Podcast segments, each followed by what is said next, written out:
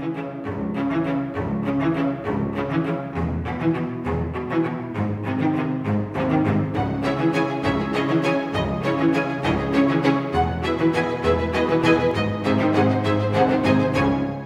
back to the Rights and Liberties podcast, where we are discussing the Federalist Papers. Today we will talk about Federalist 56.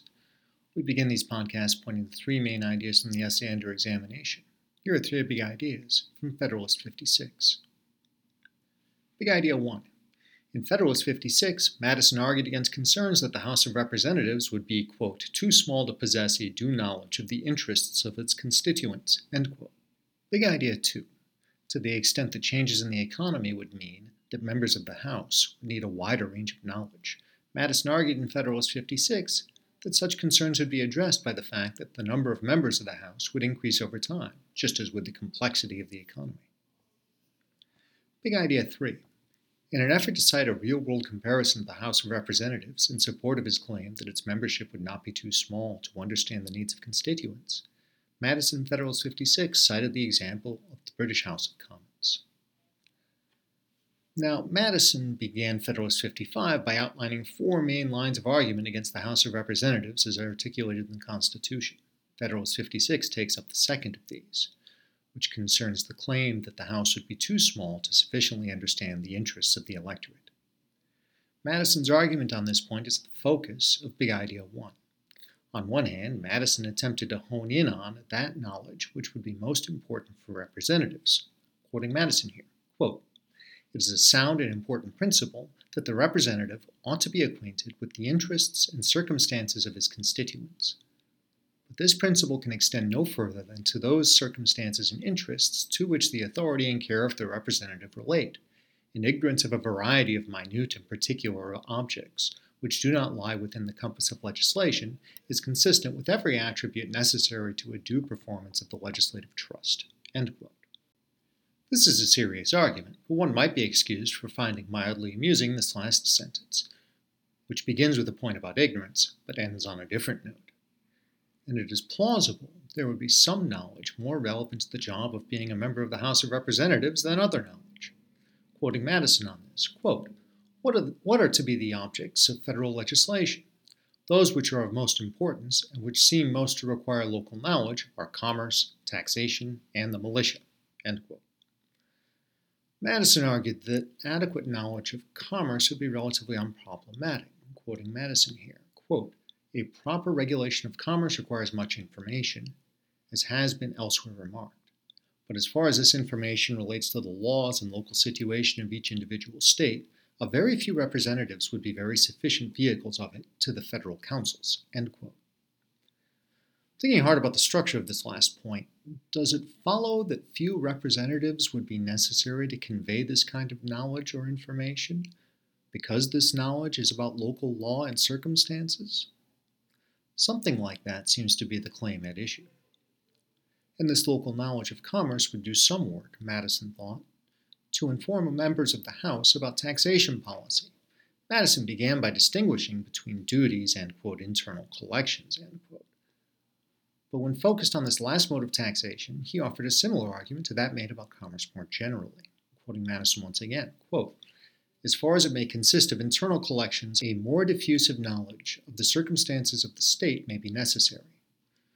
But will not this also be possessed in sufficient degree by a very few intelligent men diffusively elected within the state, divide the state into 10 or 12 districts, and it will be found that there will be no peculiar local interests in either, which will not be within the knowledge of the representative of the district. Beyond that, Madison thought that understanding relevant to questions of taxation would already be expressed in state law, so this knowledge could be collected and used to inform federal policy. Quote, a skillful individual in his closet with all the local codes before him, might compile a law on some subjects of taxation for the whole Union, without any aid from oral information. And it may be expected that whenever internal taxes may be necessary, and particularly in cases requiring uniformity throughout the states, the more simple objects will be preferred. Finally, Madison pointed to the likelihood that members of the House of Representatives would likely have previously been members of state legislatures. So, for this reason, they would bring with them considerable practical and useful knowledge about local circumstances. Such knowledge of local circumstances would likewise benefit regulations of matters pertaining to, the militia. Quote, For however the rules of discipline may be in different states, they are the same throughout each particular state and depend on circumstances which can differ but little in different parts of the same state. One puzzle that Madison anticipated was that in asserting the sufficiency of the knowledge of representatives, it might seem as if he did not think it was so important that representatives possess a large amount of expertise. He addressed this by drawing a distinction between knowledge of matters in one state and matters concerning the states taken together. Quote, on a comparison of the different states together, we find a great dissimilarity in their laws, and in many other circumstances connected with the objects of federal legislation, with all of which the federal representatives ought to have some acquaintance. Whilst a few representatives, therefore, from each state may bring with them a due knowledge of their own state, every representative will have much information to acquire concerning all the other states. Madison turned to a somewhat different argument, leading us to Big Idea 2. If the objection concerning insufficient knowledge on the part of the members of the House of Representatives of their constituents was a function of the small number of members of the House, Madison pointed out that the number of members would increase over time, allowing greater knowledge of the more complex economy that seemed likely in the future.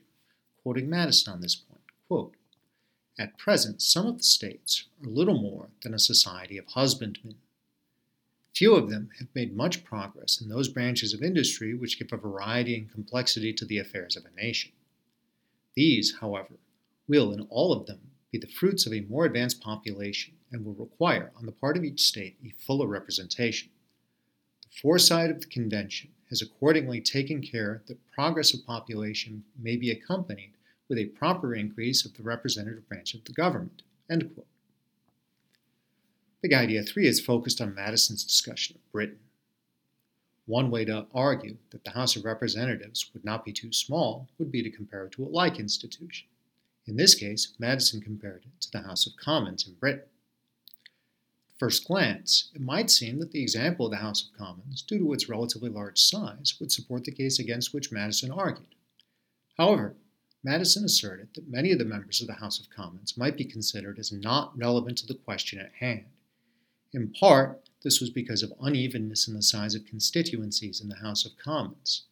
Quoting Madison here, quote, the number of inhabitants in the two kingdoms of England and Scotland cannot be stated at less than eight millions. The representatives of these eight millions in the House of Commons amount to 558. Of this number, one ninth are elected by 364 persons, and one half by 5,723 persons. It cannot be supposed that the half thus elected, and who do not even reside among the people at large, can add anything either to the security of the people against the government or to the knowledge of their circumstances and interests in the legislative councils. On the contrary, it is notorious that they are more frequently the representatives and instruments of the executive magistrate than the guardians and advocates of the popular rights. They might therefore, with great propriety, be considered as something more than a mere deduction from the real representatives of the nation. Having so adjusted the number of members of the House of Commons relevant to the discussion at hand, Madison pointed to a rough equivalence between the two cases. When considering the House of Commons, Madison observed, after this numerical adjustment, that, quote, there will be one representative only to maintain the rights and explain the situation of 28,670 constituents. In an assembly exposed to the whole force of executive influence, and extending its authority to every object of legislation within a nation whose affairs are in the highest degree diversified and complicated. Yet it is very certain not only that a valuable portion of freedom has been preserved under all these circumstances, but that the defects in the British Code are chargeable in a very small proportion on the ignorance of the legislature concerning the circumstances of the people. As suggested above, this discussion of the House of Commons was intended to show that the American House of Representatives was not so small as to prevent adequate understanding of the interests of constituents. Quoting Madison here, quote, allowing to this case the weight which is due to it, and comparing it with that of the House of Representatives as above explained, it seems to give the fullest assurance that a representative for every 30,000 inhabitants will render the latter both a safe and competent guardian of the interests which will be confided to it. We often close these podcasts with a brief reference to politics in the present and the future, relevant to the essay under review. Considering the ratios described by Madison of constituents to representatives allows us to think in terms of the relative size of the House of Representatives currently. The Constitution stated that, quote, the number of representatives shall not exceed one for every 30,000, end quote. But as we observed in an earlier podcast, the number of members of the House of Representatives has been fixed at 435 for more than a century. The population, however, has continued to grow there were more than 330 million people counted in the 2020 census of the United States, meaning that the ratio between the number of representatives and the population of the country is now 1 to more than 750,000. Thank you for listening to the Rights and Liberties podcast. For more about the Sunwater Institute, please visit the Institute's website at sunwater.org.